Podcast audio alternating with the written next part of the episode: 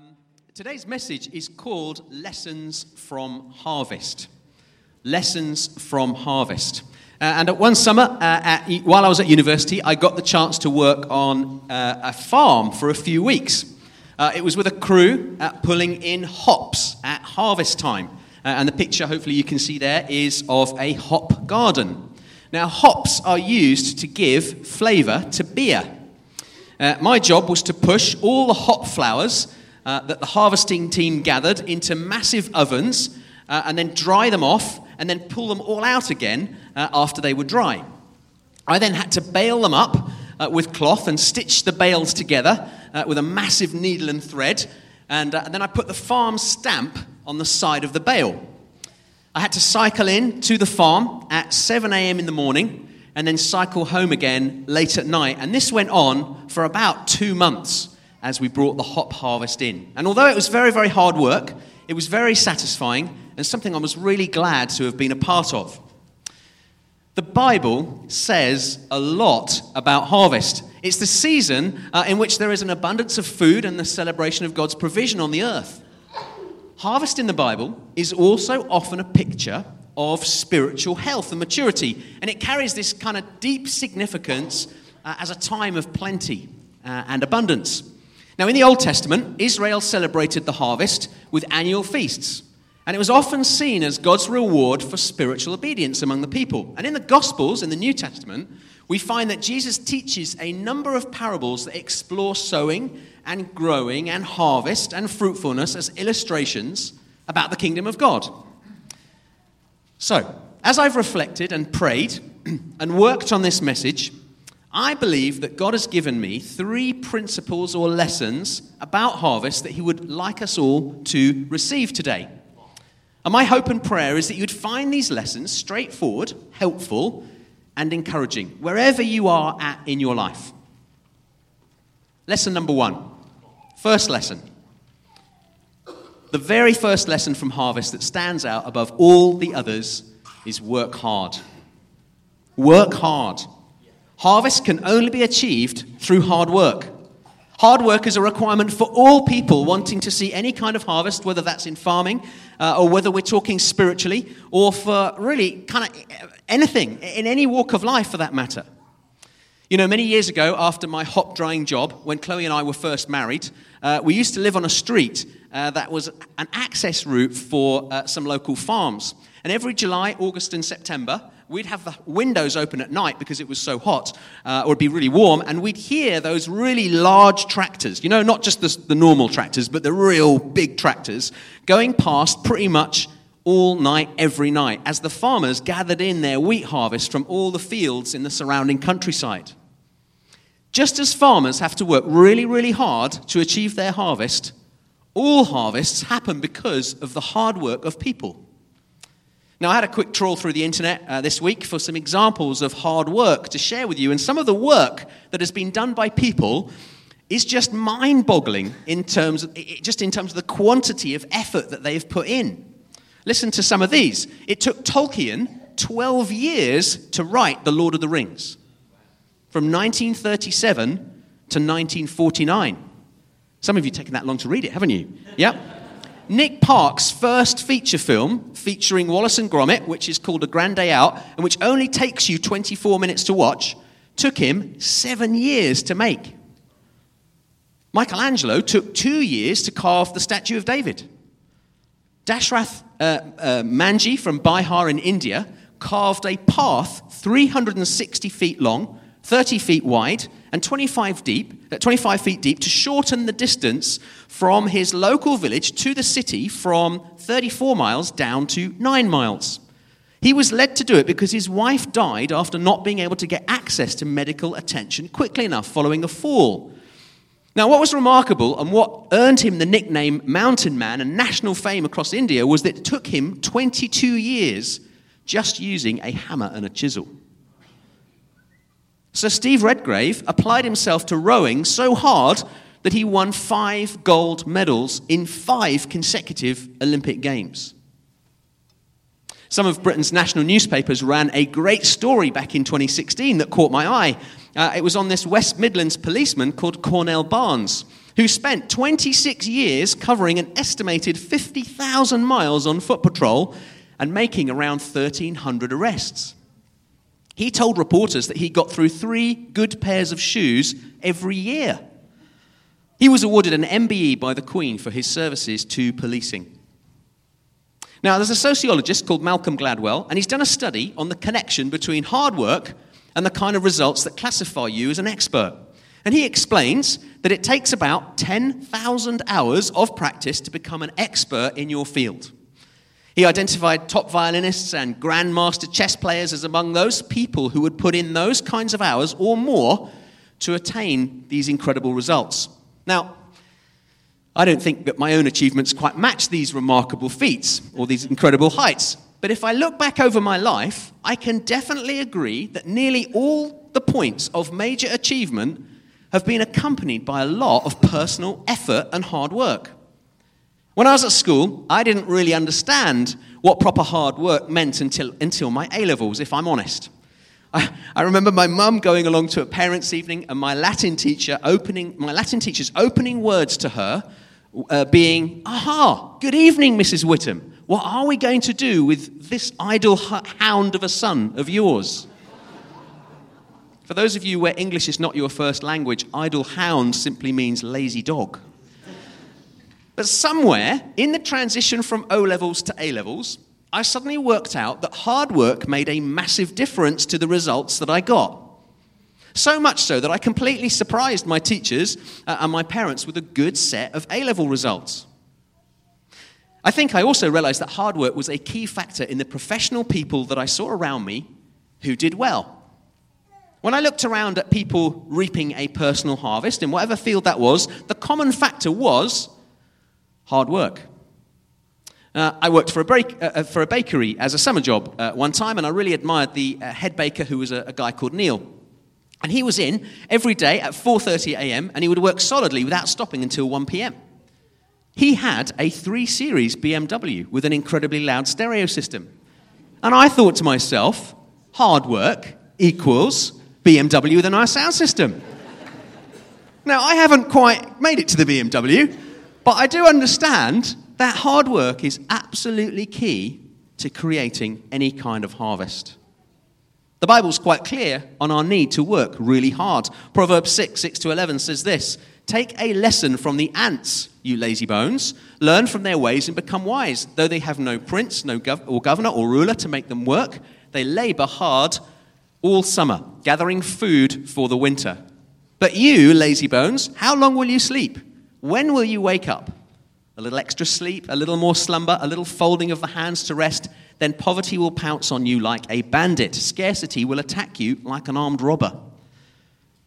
In Acts 18, it tells us that the Apostle Paul was a tent maker, and in 2 Thessalonians 3, he paid for his own food from, it says he pays for his own food from his own earnings.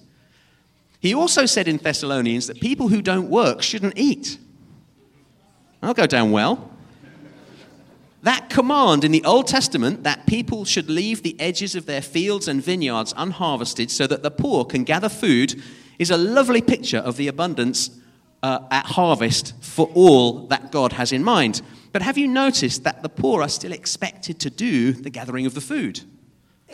I personally believe there's a little lesson in there from God, which is that it's not kind to people's dignity in the long run that they do nothing towards their own upkeep. So, the first and the largest lesson I want to teach this morning, both biblically and also from direct experience, is that all forms of harvest, whether they be spiritual, practical, professional, or personal, are accompanied by substantial human effort. If we think we can expect harvest without that effort, we are being completely unrealistic. Lesson number two from Harvest put in. I strongly believe that the level of personal harvest from any aspect of your life is also greatly dependent upon what you put in. Now, when I got my first car, I would try and get away with putting as little petrol in it as possible. Anyone identify with that? I would be a fiver here, a tenner there, and I would try and make it last as long as I could. I became an expert at every little nuance of the fuel gauge. I learned that sometimes it looked a little more full than it really was when I was parked on a slope. I knew that if I zigzagged very slightly when driving along, when nobody was about, I hasten to add, that I could swish whatever was left in the tank towards the fuel line. But that, that was also a little risky because if there was any dirt in the fuel, the car might start misfiring. Quite a few times I ran right out of petrol and had to walk miles, buy a fuel can, buy some petrol, then walk miles back. And after that, I started carrying around a spare petrol can with fuel in it. Then one time, one of my friend's dads said to me straight, You've got to put fuel in your car if you want to get somewhere, Nick. You need straight wisdom like that when you're 18, don't you? After that, I started just filling it properly and also planning the rest of my money better and also going to the petrol station uh, in plenty of time. An absolutely key principle or lesson from harvest is this if you don't put in, you won't see harvest. Now, putting in is slightly different from hard work, although both are closely related. I believe putting in is to do with quality and content, whereas hard work is to do with effort and sometimes the duration required. Let me share with you a couple of true parallel stories about putting in, drawn from my own experience as a pastor. Now, to preserve people's integrity, these are instances not drawn from my time here at BCC, although I'm sure you'll be able to think of some equivalent examples from your own situations or your own stories. The first story is about an older gent uh, who, uh, uh that I once knew who only very occasionally came to church. Uh, we'll call him Mike, although that's not his real name. Now, Mike was always very, very busy pursuing his business interests, and he didn't have much time to uh, attend church or build close friendships. But one day he got some bad news. A member of his family died suddenly, and the news devastated him. And quite understandably, Mike suddenly started coming to church a whole lot more, leaning into God for help and support, and drawing on the fellowship he was able to find around him. Now, of course, people at church were kind and compassionate, but it was harder for people to be caring in a meaningful way towards Mike because they simply knew him less well. They'd simply received less time or input from Mike. Now, the second story is about a seasoned children's worker who put in lots into her children's ministry every month at church. This was a lady who knew a lot of children in her church, and she was also known and valued for her contribution among her children's worker colleagues. She also had a lot of friends in church, uh, and uh, we'll call this lady Jane, although again, that's not her real name. When Jane was not in kids' ministry on a Sunday, she was in the congregation, connecting with her friends and family, enjoying the worship, sometimes giving testimonies, joining in, and just receiving from God. Jane was much, much better known to most people at the church than Mike. Jane was then unfortunately taken ill, and she had to spend a couple of months out of the children's work, although she came to church whenever she could.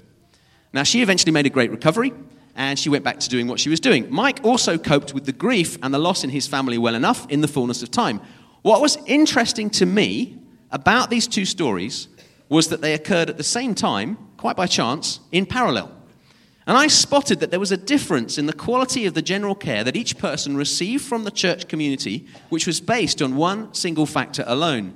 This factor was that the people at church simply didn't know Mike as well as Jane. They didn't know him as well, and this was largely because he hadn't put much in. He just hadn't. It wasn't because Mike didn't work hard, far from it. And both of them got compassion and kindness and support, and people had just as kind a heart towards Mike as they did to Jane.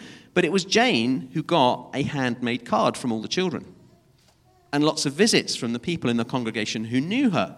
Now, the children would have, wouldn't have refused to make Mike a card or anything like that. It just didn't come up as something that they would have even considered for him because he was simply less known or involved. The treatment of Mike is not morally worse than the treatment of Jane. It's, it's just that people care more strongly when there is a deeper connection in place. If you're someone who puts in, there are some things that you harvest later without ever realizing that you already sowed for it earlier. Some of us live always trying to avoid putting in, or always counting the cost of putting in. And continually assessing what something costs you can lead to a cynical mindset. It really can. People sense it on you somehow as well, and they try and avoid you about it. Someone once said, A cynic is a person who knows the price of everything and the value of nothing. The point I'm making here is that the quality of the harvest we all seek from our lives is directly proportional to the quality we put in. In the parable of the prodigal son, the younger son takes out and takes out and takes out and takes out until there's nothing left. And he operates his life down to the slimmest margin, and it puts him in a really dangerous position. When you are willing to put in, you are much more likely to get a better harvest back, no matter what sphere of life this takes place in. Aesop's fable of the goose and the golden eggs is the, is the perfect illustration of what it means if we, if we stop putting in. One day, a farmer goes to uh, the nest of his only goose and he finds a glittering golden egg sitting there. And at first, he thinks it's a trick and he's about to chuck it away. Um, and instead, he decides he's going to go and get it valued. And he's amazed to discover that the egg is pure gold of the highest quality and it's worth lots of money. And so he sells the egg and he gets the money. And the following week, the goose lays goose, the goose lays another golden egg. The farmer takes it to be valued again, and it's just the same as before. It's worth lots of money. This goes on for several months, and the farmer stops being so poor. In fact, he becomes fabulously wealthy, and it all seems too good to be true. But as the farmer's wealth grows, so does his impatience and his greed, and he gets more and more fed up with having to wait a week before the next golden egg becomes available. So he decides to kill the goose and get all the eggs at once. But of course, when he opens up the dead goose, there's no golden eggs inside, and then there are now also no means of getting any more. If we adopt a pattern of life that only focuses on getting the golden eggs without ever nurturing or caring for the goose that lays them, we will eventually run out of golden eggs. The inauguration of John F. Kennedy as the uh, 35th President of the United States was held on Friday, the 20th of January 1961 in Washington, D.C. And he very famously made this statement as part of that first opening speech. And so, my fellow Americans, ask not what your country can do for you, ask what you can do for your country. The Apostle Paul said something very similar in his second letter to the Corinthians. Remember this a farmer who plants only a few seeds will get a small crop, but the one who plants generously will get a generous crop. I suspect that a lot of us need a timely reminder of, the of a core principle of harvest, which is that if we don't put in, we're not going to get out. The better the content that you put in, the richer and more rewarding the harvest will be. You put more into your family, your family will be all the better for it. Put more into your career, your professional life, your salary, and your prospects will be all the better for it. Put more into your personal health and fitness, and you will live more healthily and for longer. Put more into your savings, and you can spend more on holiday or, or in retirement. Put more into your friendships, and the more friends you will have, and the better quality of social life you will enjoy.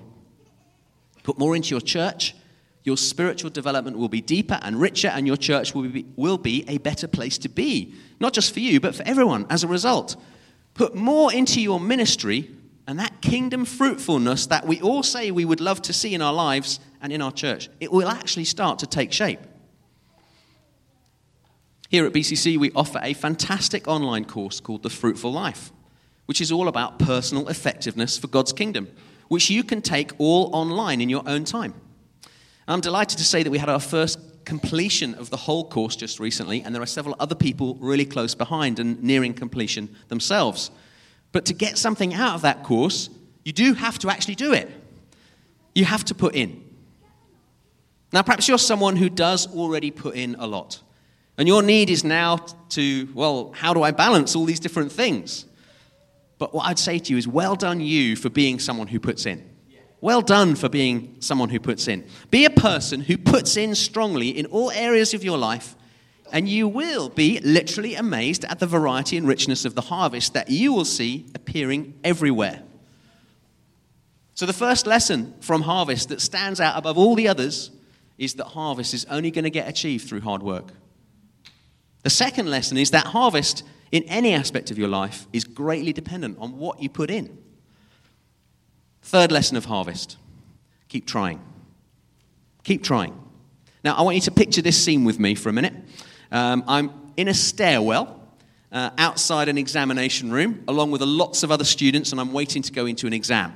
Hands up, those of you here have been into an exam. You've been waiting outside the room. Yeah, a lot of us have been in that situation. In my last year of Bible college, um, it's, it's in that last year, and I'm about to sit a three hour paper called Church and Society, set by and marked by a lecturer and speaker called Malcolm Duncan. Malcolm was, in fact, due to be here yesterday, but the snow pulled the Enable conference uh, off. But he, he was going to be here. He was my lecturer then. And for this paper, I have revised for four essays three that I'm pretty sure are going to come up, and one as a contingency just in case the other three questions are a bit weird or too difficult. Now, I'm pretty nervous before this exam, but I also know I'm as ready as I'm going to be. And as I'm standing there in, the, in this queue with my friends, and we're all waiting to go into this uh, exam, uh, somebody further back down the queue calls up the stairs to me, and he says this I wish I had your brain for the next three hours. Now, that's a kind compliment to receive. And I smiled, but my first thought was, I'm not so sure it's all about the brain. I think it's more about the hard work. I recall feeling that if my friend had just put in some hard work, he'd be in a similar position to me. But then I remembered something. It wasn't always like that with me. Prior to this exam, I'd gone into way too many exams, not having done the preparation that was needed. And then you have to sit there with this truly horrible exposed feeling of simply not having worked hard enough and not having learnt enough to do well. I remember exams way back at school where I'd flopped and I'd got truly awful marks, like 27%. Uh, and I remember staying up late at night in, at university the first time I studied, not 10 years back, but 30 years back before that in 1988, and trying to cram enough preparation to pull off three essays in three hours the next day from a standing start the night before. It's just not going to happen, is it? I also remember that awkward joking amongst us just before the exam, coming mainly from those, let's face it, who simply hadn't worked hard enough. It's the quiet ones you want to watch in, a, in an exam queue. They've, they've done the work, haven't they? Then there'd be the pain and shame of knowing uh, that I'd delivered a really weak paper, and sure enough, the killer blow would come when the low marks were announced, confirming that forever, Nick Whittam had not bothered enough. And I found myself realizing that the reason I was standing on the stairs, well prepared and ready to go this time around, 20 years later, at Bible College in 2008, was that I'd learned my lesson and I'd changed my ways. Some lessons take us such a long time to learn but when we finally learn them, we reap a far greater harvest than the first time around. This morning, I believe I have a simple and yet at the same time a great insight to share with us all today from the Lord about the parable of the sower. Now, I don't know about you, but when I read the parable of the sower, I panic slightly. I read the parable and I think, if that seed doesn't get into the good soil, it's a goner. What a waste. No growth, no multiplication, no crop, no nutrition. Am I the right soil? Please tell me I'm the right soil, Lord. I was reading the parable again recently, and I felt the Holy Spirit nudge me and say, Yes, it's great to have a good sense of urgency, but I mustn't panic because, and you need to listen to this now, the sower visits over and over and over again, year after year after year. Every spring, the sower goes out to plant seed. And if we have watched seeds fall and go to waste a few times, but then we take action to change that, there is no reason that a harvest cannot follow.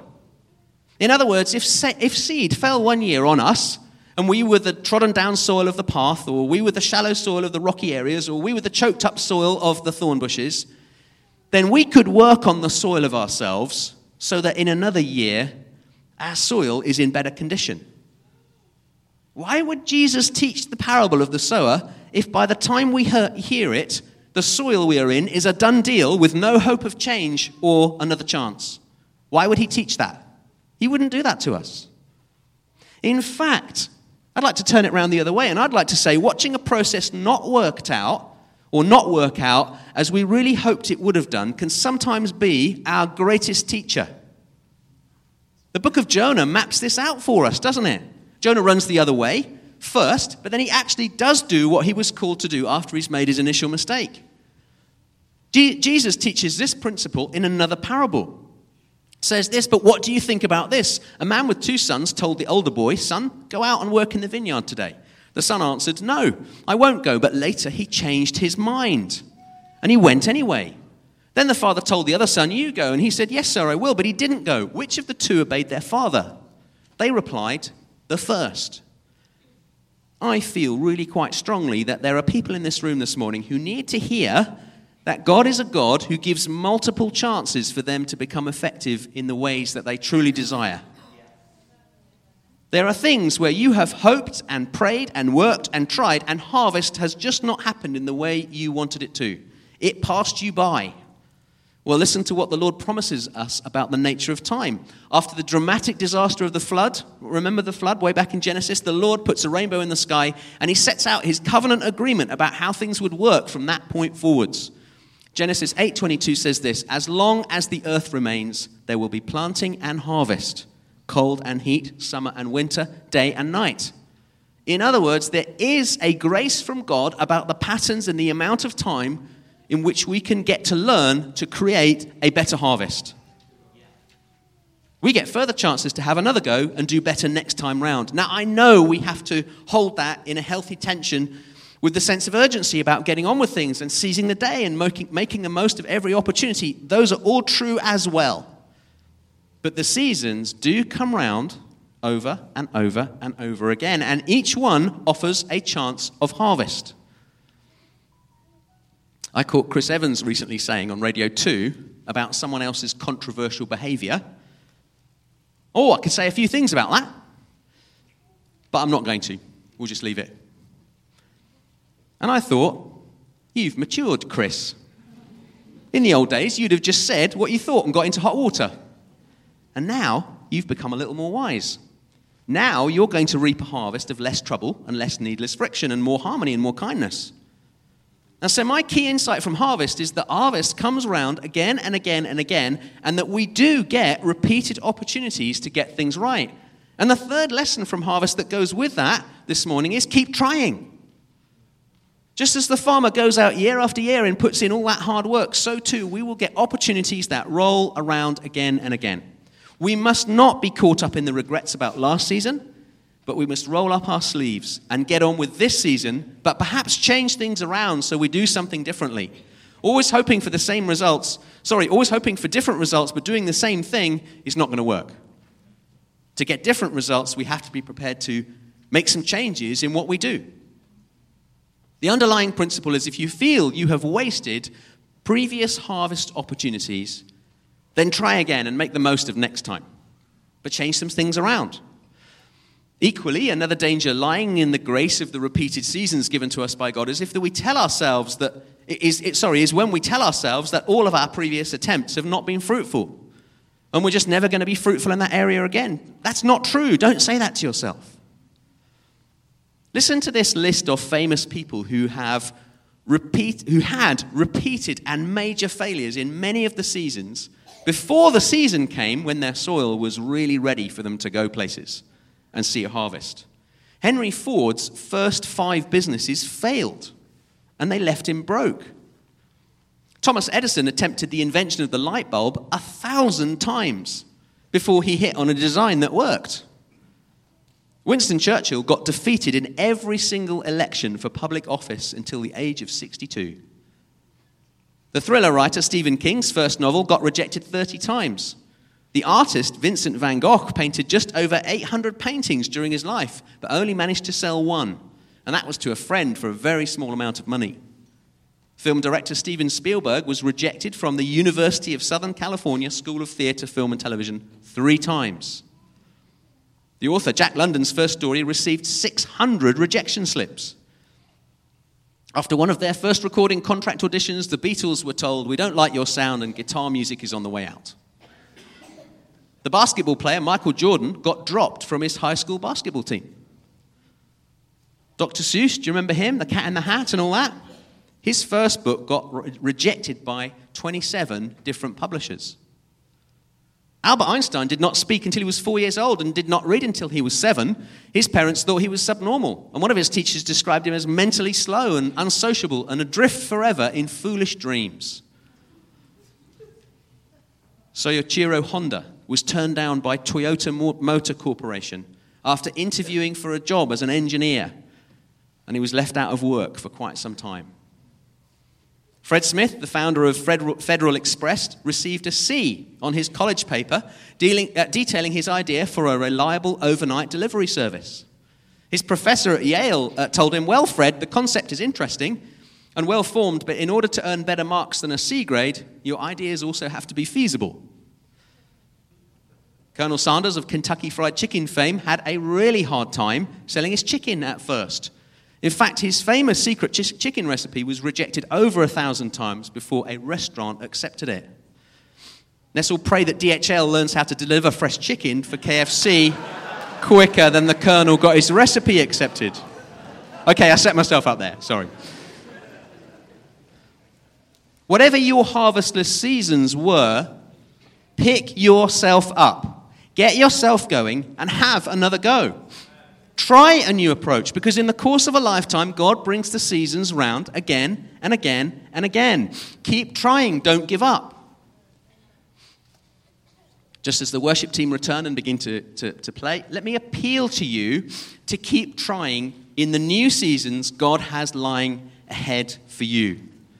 There are new chances for harvest that He has in store.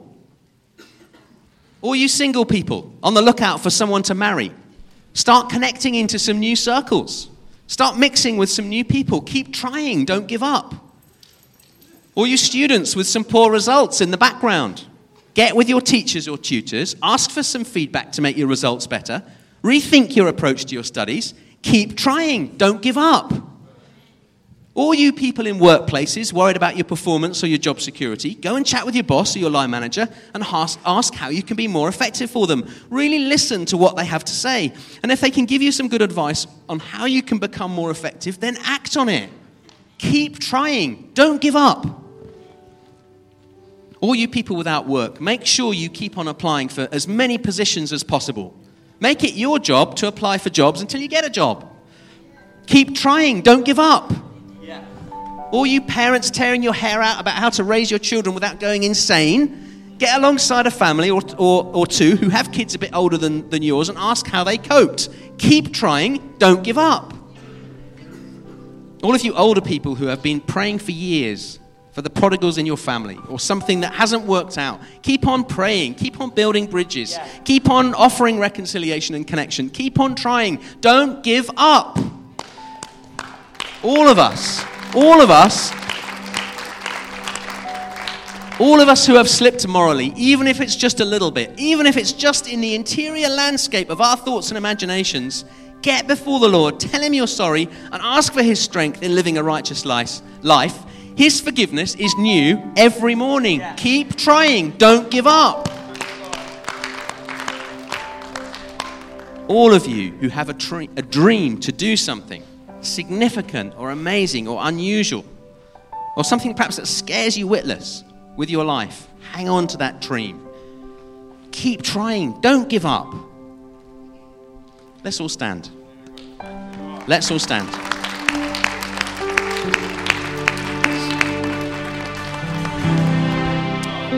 You know what? Perhaps if you're someone who is connected with the idea of God has the grace to give me lots of seasons, and I want to try again at something. While we worship, why don't you just come down to the front and stand before the altar and say, God, I'm going to give you that new season. I'm going to give you that next time that I try. And I, I know that there's lots of us in here will identify with that. Why don't you just come and do business with Him and say, Lord, yeah, there's a whole string of things that weren't so great in the past, but there's a new season coming, and I want to get that harvest right. I want to see some harvest. I'm prepared to change some things. Would you give me another chance this time around? Let's sing for a bit and just come down uh, to the front and we'll, we'll, we'll pray for you a bit more.